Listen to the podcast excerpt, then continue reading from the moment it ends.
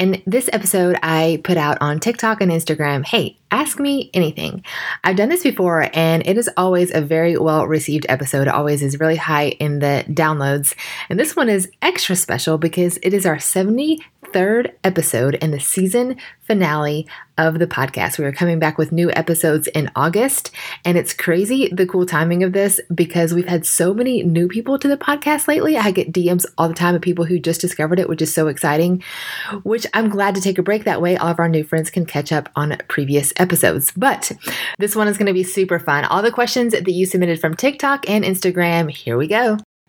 Hi, my name is Ava, and this is your Truth for Your 20s podcast with Mama. Peace. Hey, my name is Katie Bulmer. I was your typical heartbroken and hungover sorority girl who looked for love in boys, Bacardi, and did I mention boys? After the breakup that broke me, I met the only man who can truly fulfill me. His name is Jesus. Shortly after that, I met my husband, the best example I have met of Jesus on this earth. Today, I have never been more sure I am right where I'm supposed to be, on a mission to help today's young women find their life calling, stop dating dirtbags, and basically just be who I needed when I was younger. I've been called a big sis, an adopted mom, or my favorite title, a cool aunt. But however you think of me, get ready to be challenged and encouraged. This is the Truth for Your 20s podcast. Special thanks to our sponsor for this episode, Upward. Upward is a new app for Christian singles looking for meaningful relationships. If that describes you, make sure you head over to the App Store and download the Upward app today. So, in full disclosure, this was not my intended episode for our season finale. I put on Instagram a few weeks ago which one do you want to see for our season finale? Do you want to hear how to talk to a friend in a toxic relationship or God's design for sex? And it was actually a 50 50 split on the poll, which is funny. So, I'm like, oh, well, that's cool. I'll talk about both. And as luck would have it, I found a friend who would be a perfect fit for both of those. And they had a scheduling conflict and could not record before this episode went live. So I was like, well, dang it, what do I do? I'm like, well, I have some things to say about both of those questions. I can definitely add to that conversation and just answer any other questions anybody might have out there. I've been doing a lot of mentoring calls lately and I find a lot of the same questions come up, the same struggles. So we're just going to tackle all the things. All right, let's go ahead and dive into what I had originally talked about, and that is how do you talk to a friend in a toxic relationship? So First thing you need to know is your friend is blinded by a few things, and one of those things is confirmation bias. You might have heard me talk about this before, but essentially, we all have this. Confirmation bias is looking for evidence to support something that you want to believe. This is why political arguments are so hard to win because we all look for evidence to support what it is we want to be true. When it comes to a friend in a toxic relationship, and a lot of us have been there, you probably know what this is like um, or maybe just not even a healthy relationship. Toxic is a is you know complicated word, but so your friend is looking for evidence to support that the person she's dating is a healthy relationship, that this is good for her, that this is you know, a good thing. And you were like, um, why the heck? How, how do you see that? I see red flags every which way. And she literally just doesn't see that because she's only choosing to see what she wants to see. It's called confirmation bias. It is legit a thing. And we're saying, you know, this is easy to see in a friend. It is very, very hard to see in the mirror. So as you listen to this, you know, you might be having a friend in, in mind, but also think maybe, you know, just perhaps it might be you. Obviously, I hope that you're in a healthy relationship, but just listen with open ears to see if this is perhaps you too. So confirmation bias obviously blinds blinds judgment and then there's something Uh, called infatuation. I mean, it is legit a thing. There are 11 hormones at play when you fall in love. You might have learned that from our episode with Dr. Christine Bacon. So, 11 hormones are actively like flooding your brain when you're in this, like, oh my gosh, he's so cute stage. And you're literally, you know, you've heard it said we're blinded by love it's a thing. It is a thing when you only want to spend as much time with them as possible. Like you only have eyes for them. Someone else could be on fire and you're like, I only see this person. It's infatuation. It is, again, a total thing. Uh, side note, I don't know if y'all remember that from the movie Bambi, they said, oh, she's Twitter pated. And I just think that's the cutest little word. So, Twitter pated is the unofficial name, also known as infatuation. And it again blinds you. You are straight like crazy in love. The way Dr. Christine Bacon talks about it is, is a natural amphetamine high. Like you are high on hormones in love with somebody. So all of these things are good when it comes to romance and you know they can do no wrong and you have this fall hard in love kind of situation. But when there are red flags or when there's things that you need to see that don't see, this is when it is very, very important to have trusted friends in your life who only want what is best for you and to be willing to listen. So we'll go back to the example that your friend is in a toxic relationship and you are, you know, outside the relationship. You are not blinded in confirmation bias. You are not blinded in infatuation. And your poor friend is drunk in love and has Twitter pated googly eyes over a dirt bag. what do you do? So, the biggest thing I suggest is it is almost impossible, as we talked about with confirmation bias, to say, hey, he is bad for you. You need to get out because then she's going to get defensive and get mad at you. So, the biggest thing I suggest in this situation is to ask questions to help her come to the conclusion on her own. So, what this may look like, and I, I don't like to say, hey, we need to talk and make it this whole dramatic thing, but say, say this is your roommate and you're just making breakfast one morning and I would just start asking questions like, hey, you know, I noticed that you and Matt, we're just using that name, have been talking for a while that's awesome. You know, where do you see this going? Like, are you liking where this is going? What do you see long term? And that that when you get people start to think long term, that's really really important because a lot of people just don't. Th- they're thinking, oh, I'm only having quote fun. I'm only living for the here and now, and I'm telling you, fun is fine, but what I see so, so often is young couples are, quote, just having fun, and then time and relationship and emotional investment, possibly physical intimacy get involved. And six months later, just having, quote, fun turns into a very heartbreaking mess. So, back to our breakfast making roommate situation. Here are some more questions you can ask her. So tell me what you like about Matt, and we're using Matt as an example. Tell me what you like about him. And if she struggles, perhaps that will kind of give her some clue like, oh, hmm, there's there's a red flag there. And again, this is something that you can't you have to let her find on her own. So then maybe ask and you can ask this in your own words, but these are just some notes I wrote down. Like, do you feel supported by him? That's so important. It baffles my mind that anyone would date someone they don't feel supported by. And like, he's just cute and he's popular and we have fun on the weekends. Great. But how is that going to work out when you're 30 and there's T ball and grocery bills? I mean, helping them to think long term. And then another thing that perhaps can come up that might help them kind of you know, take a step back and to look at the relationship. How do your parents feel about them or what did they say about him? And I know they may or may not have met him yet. And there's there's all kinds of dynamics there with families and stuff, but depending on their relationship, that might also kind of help your friend to think about the toxic and or just unhealthy relationship. So the point I'm trying to drive home is just ask questions to help her to come to the conclusion that perhaps things need to be looked at a little clearer when it comes to this relationship. And y'all, I get it. This is real. Actually, just today, uh, earlier before I was recording this podcast, I had a mentoring call with someone whose friend is engaged to someone who cheated on her. And girlfriend, her friend doesn't know it. And the girl I was mentoring was trying to be like, how do I tell her? And this is real and this is complicated. And friendships are broken over this, breakups happen, broken marriages happen over this. So, I, again, you know, I'm to come back to this think long term. So, whatever you're facing with when your friend is in this difficult circumstances, or perhaps you are, I would write down Either way, there's going to be a mess, right? If you go and tell your friend, hey, I know that the guy you're engaged to cheated on you, there are going to be tears, there is going to be heartbreak, there is going to be a mess, and is going to suck and not be comfortable, right? Option number one. Option number two, you don't say anything, you go to her wedding, you cheer her on, you be quiet about the whole thing. And what if it happens and they have three kids? You know, people don't change just because they put on a white dress and a tux. Like, no one drifts toward better.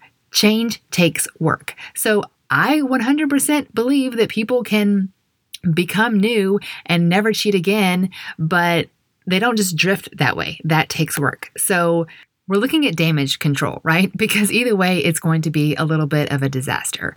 So, is disaster one before they're married, letting her know the hard thing? Hey, and again, in this situation, I would say if she is engaged and you know there's cheating, this is a little bit like step two level. I talked a second ago about asking her questions to come to that conclusion, and you can still do that. But if you have hard evidence, you might want to be like, hey, I am 100% sure that your boo was with another woman, however you want to say that. But, and again, I know this is tricky because some women are like, whatever, you're a liar. I don't believe you. I believe him. And that is tricky and that is hard and that is complicated. But I would say that is much better than just being quiet, just being agreeable, and not saying anything and potentially letting a marriage just kind of self destruct.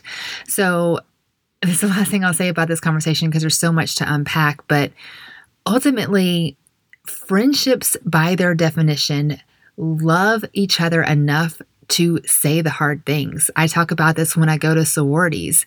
I talk about how, you know, th- there's this sisterhood, there's this friendship of girlfriend, I love you too much to let you go home with that guy. Friend, I love you too much to let you not study your chemistry homework tonight. You were meant to be a nurse. Like friends, by definition, call each other to the best version of themselves. And if that means having a hard conversation and being like, I love you too much to let you stay in this toxic relationship. I understand that that is a hard conversation and nobody wakes up in the morning eager to have those talks. But as a good friend, I challenge you to love her and with love and with grace and genuinely coming to her and getting that she is in love and she her heart is blind and like genuinely with compassion saying the hard thing. That is a true true friend. Oh my gosh, that was just question 1. Okay.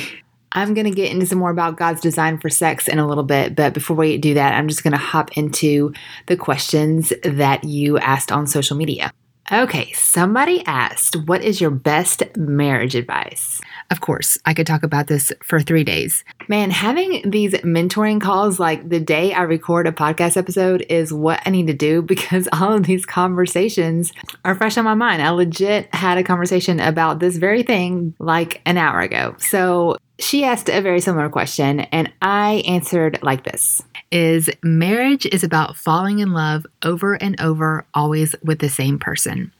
And I love that because when I mentor young women, there's a lot of just lies out there that marriage or wedding or finding your happily ever after is just going to fill all your wounds and fix all your broken places and you're going to have a life full of sunshine and rainbows. And that is not true and that is not fair. And honestly, I can truly, truly say this, and everyone I know who's been married for a while agrees that really a marriage, a love becomes stronger after you've been through some junk, you know? And I look at when Brian and I got married, I married obviously a younger person. He was a youth pastor at the time. We lived in a different city, so a different job, a different, we had different life goals. We just, so many things have changed. And for me, I was working in advertising. I was like, you know, doing commercials all the time. I worked full time and now like transitioning to working from home and having a completely different passion in life and all the things we're doing. We are almost you could say different people, but getting to rediscover and fall in love with each other in different stages of life and continuing to date and to show up and choose each other and to keep choosing each other. Like, could you imagine how many marriages would be saved with that kind of mentality that it's not always what's in it for me and you're not making me happy right now and me, me, me, me, me. It's the mentality of, I want to outserve you. What about that attitude? Like, how can I outserve you? How can I show up and love you? Not because you always, quote, deserve it, but because of the example that Jesus gave us at the cross. Can I get an amen? That is what sacrificial, unconditional love looks like. Even when you're a pain in the rear, I want to continue to choose you. And guess what? When someone loves you, even when you're a pain, you're going to be a little bit more lovable and a little bit more soft. This past week, oh, y'all, this past week was the craziest week ever. I'm so exhausted. It was like, all the things with end of school year and all the parties and the treats and the events plus my end of year deadlines. I was working like crazy hours every night, getting barely any sleep, plus this crazy person right here on the other side of your earbuds volunteered to watch my niece and nephew who are toddlers. that was all in one week. And I know a lot of husbands would have been like, You straight crazy. I'm going to be at the happy hour. Peace out. But Brian was like, there beside me in the trenches every night, like helping with the kids' stuff, helping with. He brought home street tacos from Costco and my favorite dark chocolate. And let me tell you guys something. I know there's a lot of young women out there we look at fancy engagement pictures. We look at all of the like fanfare of this beautiful proposal or whatever that's great. It is. But what matters when you are 40 something and you are juggling the realities of life is a guy who goes to Costco and buys street tacos when the last thing you can think about is what's for dinner. And as a bonus, gets your favorite dark chocolate with blueberries. Okay. so, my point to all of that is a couple of years ago, I'd have been like, uh, who cares? I don't want tacos or dark chocolate. But he continues to date me and get to know me. And that was the ultimate best thing I could have wanted in this entire universe on that night was street tacos and dark chocolate. It was the best gift of all best gifts. Marriage is about falling in love over and over, always with the same person. And it's nice if they buy you street tacos and dark chocolate. Okay, another question is how to know if a guy is worth going on a second date with or things to look for in a first date. Well, that is back to making a dating plan. I talk about this a lot, and that is essentially defining some non negotiable characteristics. I feel like we have kind of confused this as this culture, right? We're like, you need to make a 10 point list and make a million but bullet points and define all the things that are non-negotiables. And then we have, you know, Michael Todd did this whole book called Relationship Goals, and it says rip up your list. And I don't disagree with either one of these. They're both some good points, and they both have some truth to them. The the rip up your list, by the way, if you haven't heard, essentially it's like you can define what's important to you, but it's like presenting that to God and making that quote list with God. Like it is important to me to have a guy who's debt free and six four. Awesome. But is that what God wants for you? You know? So that's what that's all about, by the way. And I agree with all that. But the point is, when I come to making a dating plan, well, the way I describe it when I talk to girls that I mentor is I have never met anyone who says, I'm looking for a porn addicted college dropout who cusses at his mama. But I meet young girls who date these kind of dirtbags because they do not have a dating plan. And essentially that just means what matters to you? What what's important before you get lost in cute eyes and like fun date nights and stuff. What are some things you don't want to compromise on? Ultimately, the only thing I'm going to argue that matters is having a shared faith. Because Christine Caine recently talked about this. I don't know if you guys follow her. She's really awesome but she talks about how basically there's a triangle and i've shared this before if you follow me on tiktok but the men and woman are on the bottom right and left corner of the triangle and god is at the top. And both of them are running toward the prize and the way christine caine shared it is my sights have always been on jesus and my husband's sights have always been in Jesus. And we got married and we are still running toward the same goal. The only difference is we're doing it together. I was like, dang, that's good. So, all that being said, I feel like that is the only non negotiable. So, when it comes to a date, and there's so many more things, like I said, there's books upon books about, you know, compatibility and chemistry and personality types, and all of that matters. But shared faith is your one non negotiable. And then, you know, what's important to you? Like, do you always want to live in the town that you grew up in on your grandma's property? That's a beautiful thing. That's great. If that's important to you, and he's bringing up how he can't wait to move to Aruba for the rest of his life, that might be an issue, you know? Funny side note, my husband and I always joke that I like veggie lovers pizza and he likes meat lovers. And we did not talk about that before we got married. it's not a deal breaker, obviously, but it's just kind of a funny joke. So, little things that you can think about, like, oh, shoot, now we have to have split pizza because I like veggie lovers and he likes meat lovers. I'm totally kidding. That's not a reason to go on a second or third or get married or not get married to someone. But like I said, the one non negotiable is shared faith. That's my short answer. Y'all know Jesus loving young couples are the chai tea to my latte, which is why I'm so excited to partner with Upward Dating app. It's a new app for Christian singles looking for meaningful relationships. I'm so passionate about helping you define what matters, and most girls I mentor say the number one non negotiable as it relates to dating is having a shared faith, which is very, very good and so important. So, my friends, here is my wish for you. Number one, understand the incredible love Christ has for you. Fall head over heels with the only man who can truly complete you. His name is Jesus. Number two, love that beautiful girl staring back at you in the mirror and the incredible masterpiece that God made you to be. And number three, go download the Upward Dating app and walk with clear intentions into a healthy, Jesus loving relationship. By the way, please DM me the wedding pictures. Okay, someone else asked how to find your voice and stand up for what is right. Well, my last podcast episode is a lot about that. It's, it's called To the Girl Who Is Scared to Share Her Story. But one thing I didn't mention in that episode that I wish I would have was about my experience in going viral. And y'all, getting hate on the internet is a real thing. And I get why people don't want to talk up about controversial topics because someone who talks about sex on the interwebs, that would be me. I mean, it is stressful and people are mean out there, you know? And I, I get it. I get why people don't want to do that. But I mean, this is what I talked about on the episode that at the end of the day, you know, what am I going to do? Like, look back on my life and say, I shoulda, coulda, woulda.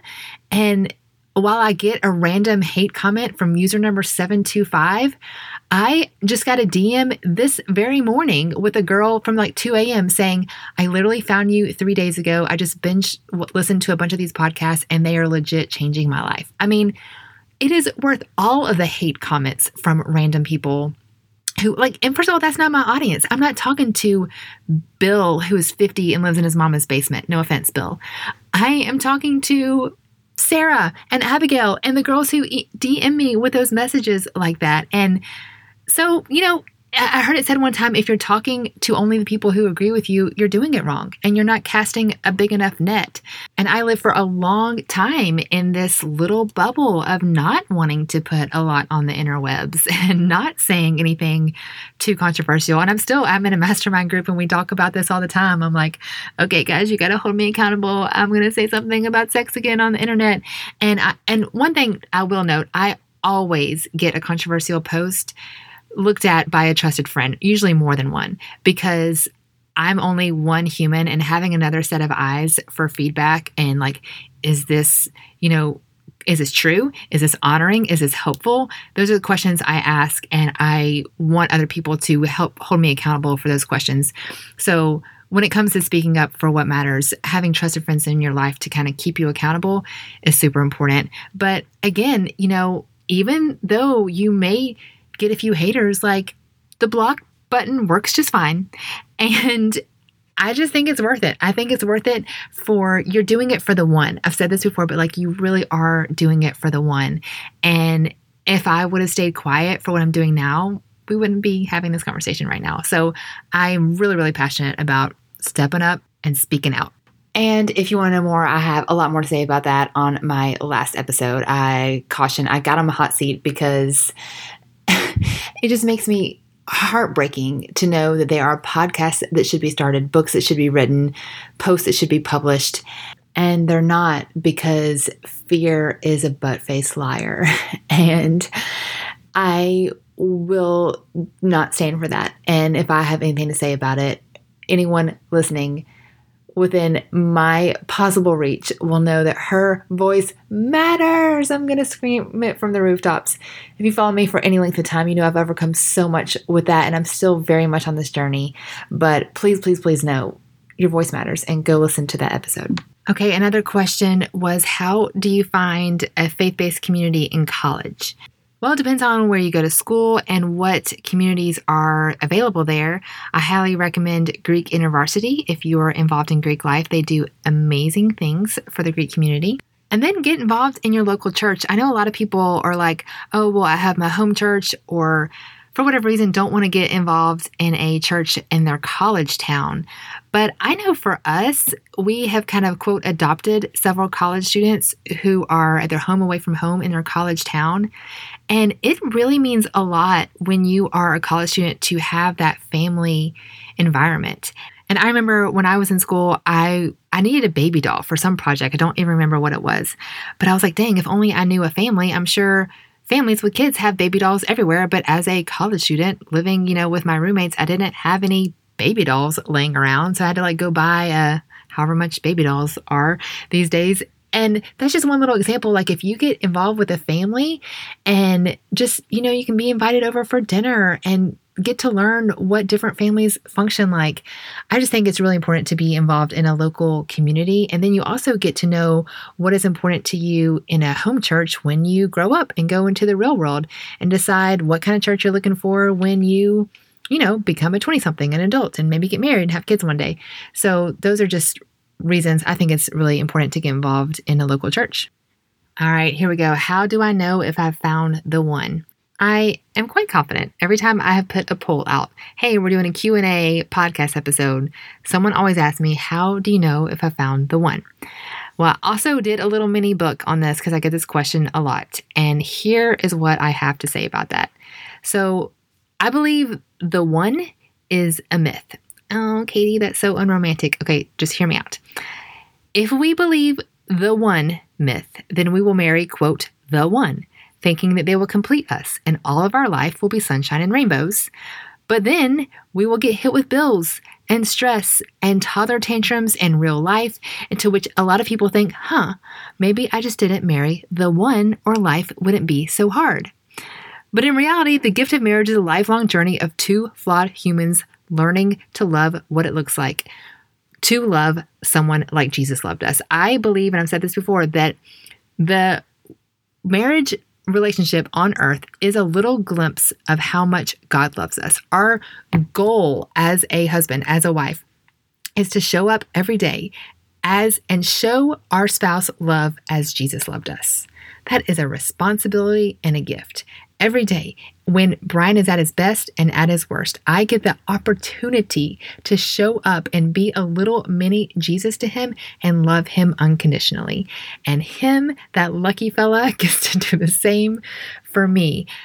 And what a gift. And again, even at our best and even at our worst, yes, it is harder to give love to someone when they are being a pain in the rear. But when we are being a pain, isn't that when we need it the most? That's when we are insecure or feeling low or whatever it is. And that is how marriage is designed. God was like, I know these flawed humans need someone to love them unconditionally. And while no human does that perfectly, He invented this idea the very beginning, Adam and Eve, this idea of marriage, this idea of you and me through thick and through thin, even when you listen to the dagum serpent, even when you're stubborn, like I he invented this gift of marriage to give us a little earthly glimpse of his heavenly, relentless, everlasting, unconditional love. It's freaking beautiful. Dang, that is what the one is about. So I say you're the one is whoever you choose to be the one. Now, like we talked about earlier, there's so much to unpack. I mean, there's a lot of different reasons why some people are going to be a better fit than others. Number one, non negotiable is shared faith. But your one is who you choose to be the one. Here's the good news about that though dating is an incredible opportunity to define what matters to you, define some non negotiables, think about where you want to be in 10 years. Are you two on the same path? Do you have the same values? And that might help you narrow down and sort through and think through who do I want standing beside me when I'm 30 and have baby spit up in my hair? Like, that's the kind of person through thick and through thin that you want beside you. And that's character. That is your character. Like, and I'm not one of those people who say that good looks don't matter because they matter. I get it. You want him to be hot and you always want to have that attraction and want to rip each other's clothes off. That is healthy, okay? So while I do believe this whole the one business is a myth, because ultimately we're all made to worship. All of us are made to worship something. Some people worship boyfriends, money, fame, popularity. We all worship something. And I know when I was your age, and a lot of young women I mentor are worshiping the idea of finding the one and thinking that that is all they need in life. I hate to break it to you, it's unfair and untrue. I say it all the time on this podcast. It's unfair and untrue for a sinful human being to put all of that on them that you know, they're going to disappoint you. Even the best of husbands and wives are going to disappoint you because they're never made to fill that void. There's only one Savior, and your boyfriend is not him, and you are not theirs either. Okay, here's some deeper questions. I got one that said, she kind of grew up in the church and was told like sex is bad, sex is bad, and got married and was like, so now I'm just supposed to flip a switch or something and like be a sex kitten. So essentially, what she is referring to is she kind of grew up with a narrative of purity culture. And I did not grow up with that. My husband was taught a lot about that. But a lot of people are kind of realizing now that that was confusing to say the least. First of all, can I just say sex is good? Can I get an amen out there? Sex is good. Sex is designed by God. Take a minute to take that in. It was his idea. And again, it was like, huh, I, I have an idea. Not only is it going to make children, but you know, lots of animals, lots of animals reproduce this way. But humans are not like just any other animal. I legit had a comment on a TikTok where I was talking about trying it before you buy it, and someone was like, "Well, humans are just like all other animals, like elephants." And I'm like, "Why? Why did you choose elephants of all the ones?" Like, oh, okay. But anyway, humans are image bearers of God, not elephants, despite what this wise theologian that creeped into my TikTok comments had to say. like with the actual like thumbprint of God. It just makes my brain explode thinking of that. And so, yes, he gave sex to all other animals to make babies, but with humans set apart. Now, remember, he created the whole earth, and humans were like the fireworks at the end of the show. We are the only thing that have what other animal even thinks about God, first of all. And then the same people that are creeping in my comments being like, oh, well, we're all just animals, are the same people who say you have to try it before you buy it. Cool. What other animal has to try anything before they buy anything? But God, in His ultimate wisdom, making man and woman in His own image, giving them this beautiful gift of sex. He wanted it set apart. Again, a glimpse, a little taste of how much our Heavenly Father loves us. And He made it all work together. He decided men and women are going to have all of these hormones come together in this hormone cocktail, like I talked about earlier and bond them like no other. Have fireworks like no other. Have pleasure like no other. And these two are going to be committed and drawn to each other and bonded to each other and have fun and get excited and have this special connection that no one else has because they have shared this beautiful idea that I have. Woo, woo, can I get an amen? Okay. So this was God's idea. And I don't know if you've heard of the Song of Solomon, it's in the Bible, and it was like, I mean, it's written in older language, so you have to kind of look at it, but it is so scandalous. It was like ancient day pornography, and Jewish boys could not even read it until they were 16 years old. And it is saying, I mean, it's like a man and woman, like, I want you, baby. I want you. I want you, baby. Okay, sorry. Um, but that is, again, designed by God. We as human beings are supposed to want and desire each other. That whole chemistry and connection is all a good thing. You know, one of the things I hope to teach to our daughters is not to be shameful that they see a boy that's cute and they have like all kinds of butterflies and tingles that means your hormones are working. That means you are healthy. That means you are designed beautifully and perfectly to have that attraction and want a beautiful, amazing marriage one day. Like all of this is good. It is all, all so good. And I think it's very harmful when we give this shameful narrative and that like you're wrong or bad for having those feelings. Like that's unhealthy. And of course, we know it's very unhealthy too to say, oh, well, if you have had sex, you're somehow damaged or less than, or like that's terrible too. Uh, the way I explain that, that's the, the lie of damaged goods. That's saying, you know, if I I'm in Chattanooga, if I want to drive to Canada, I need to drive north. Like no one argues with that. But the lie of damaged goods says, well, I accidentally turned left, I turned east.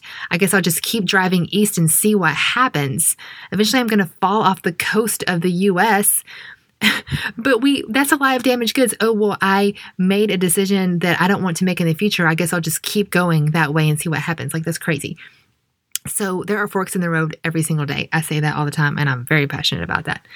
So sex is not bad. Sex is very good, but you know, it's it's powerful and it's a, a bonding tool.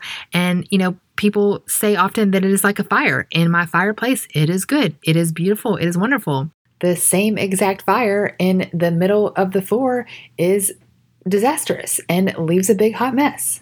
People know that is the truth when it comes to a lot of times in hookup culture. And people be commenting on my videos and stuff like, oh, but if that's what you want, then that's what you do and that doesn't hurt hurt anyone. Like you do what you want with your body.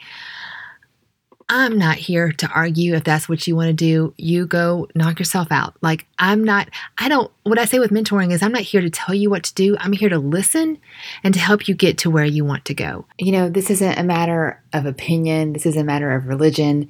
This is a matter of design. This is, you know, I could argue that my car should or shouldn't operate one way or the other. We can argue about all day long. But the way it's designed is the way it's designed.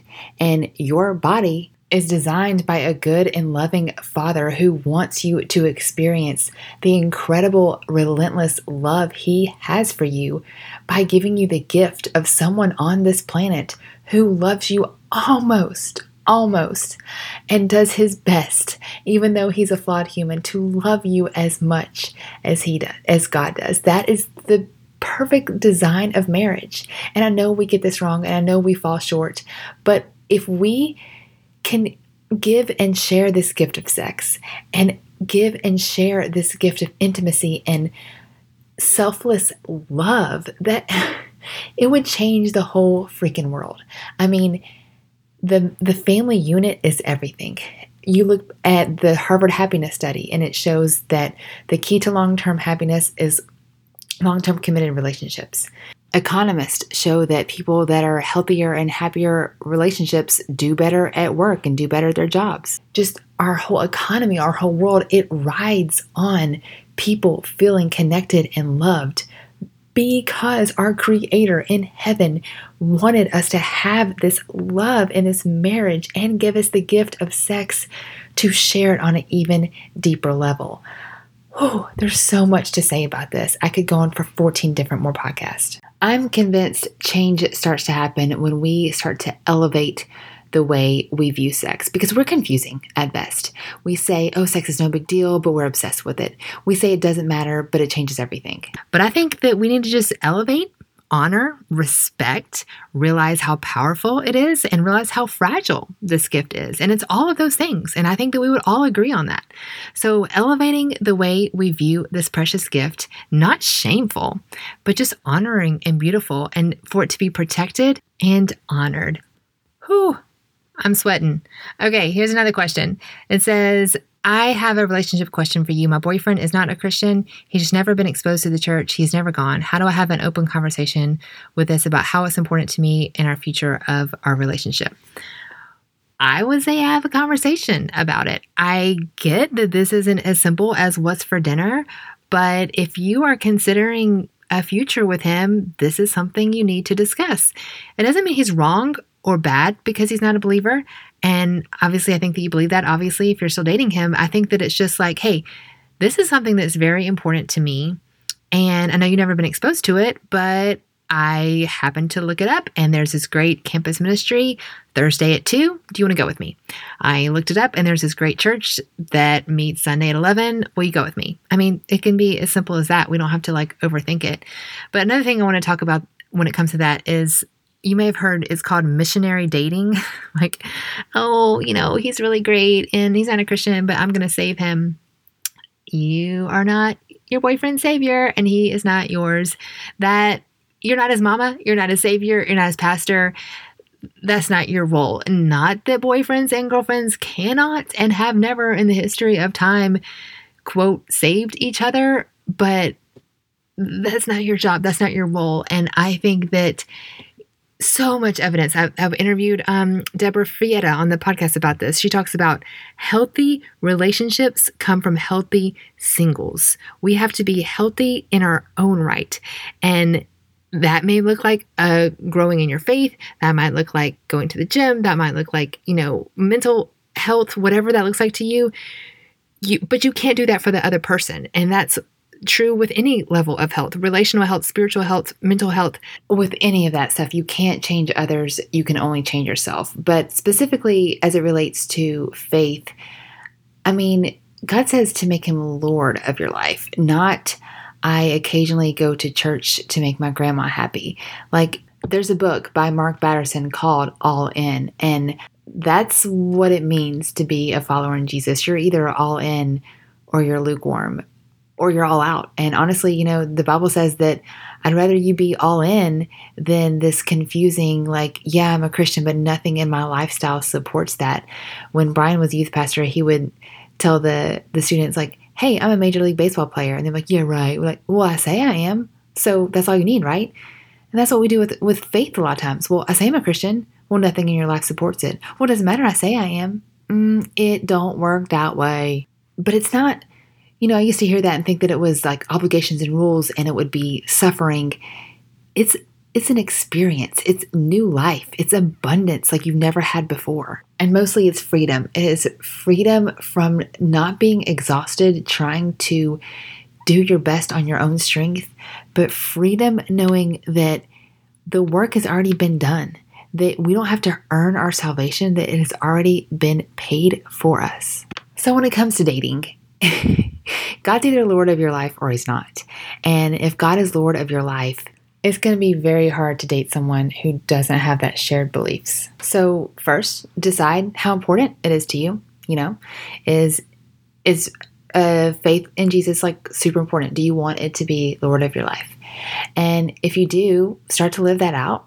And He may be interested, and He may want to know more about it. If he's never been in church, maybe he doesn't know. Maybe just invite him. Maybe it can be as simple as that. So, you know, what it should never be is a nagging and a well if only you were or you're wrong or you're less than it should never be that but just inviting him to what is important to you and again is it that important to you because if it is it needs to be talked about and it needs to be something that is part of your relationship Okay, another question. This is something that just comes up all the time in mentoring that I want to address. So, here are the two different pendulums of girls that I talk to.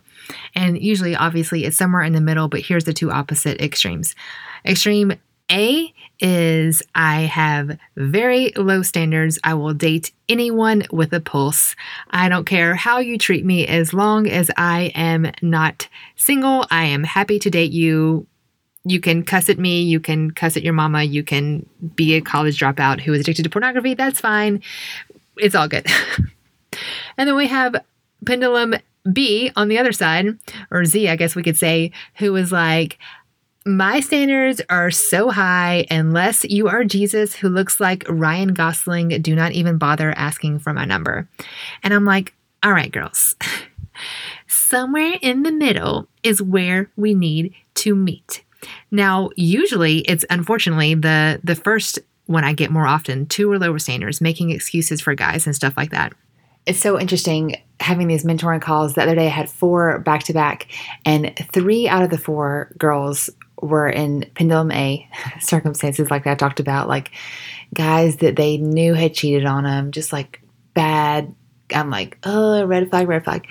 And then the fourth call that I had was the opposite. Like he he and it's not I don't always talk about guys by the way that just you know obviously is a hot topic that a lot of people have questions on. But anyway the the fourth call was like the total pendulum z where it was like he was the incredible guy like everything you can imagine. And she i think really got caught up in romance culture. And so that's what i want to talk about real quick because we have seen the movies and the fanfare and the youtube videos and expect that an angel from the Lord will appear with backup dancers, revealing the person that you should marry. And if it's not that, then it's wrong. And I'm like, okay. Disney and social media, like, let's be real. I mean, you're going to find, I talk about this all the time, you're going to find a flawed human. And because guess what? You are a flawed human. So, you know, we've talked about this, but have some non negotiables, make a good decision, don't get clouded in confirmation bias, have the willingness and the guts and the maturity to listen to people who love you and want what's best for you, and maybe even ask, What do you see on the other side of this relationship? And if people around you love you and love him, then what do you have to worry about, sister? Like, you know, we can't overthink this thing. Like, of course, you don't want to rush into these huge decisions. Of course, you need to be responsible and be smart about dating and especially marriage. But there's not going to be an angel of the Lord with backup dancers. Sorry. I legit have these conversations where people are like, looking for more. I'm Like, how how much? What are you looking for? I, I, blame Disney. Anyway, I think that is a good place to wrap this bad boy up. I have covered all of the hot topics that I get and all of the best questions, and I am so thankful for you. We have a goal of reaching 100,000 downloads by July 1st, this podcast baby's second year birthday, and we are inching and inching closer every day. Last I checked, we have 94,000 knocking on that door. But please help to continue to share this, to leave those iTunes reviews, because we're not going to have any new episodes in June. So we definitely need that sharing juice to go check up and catch up on any past episodes that you might want to listen to.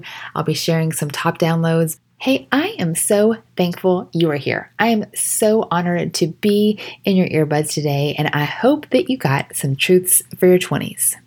I'm over here giving you a virtual hug because you just finished another episode of the Truth for Your 20s podcast. Would you help a sister out and take a screenshot right wherever you're listening and share it on your social? Give me a tag at Katie Bulmer Life so I can give you a big thank you. You sharing it, you leaving your reviews on iTunes is the best possible compliment you can give hey, let's continue to hang out. We have a private community called Truth for Your 20s over on Facebook. So just go to groups, search Truth for Your 20s, and come join the party.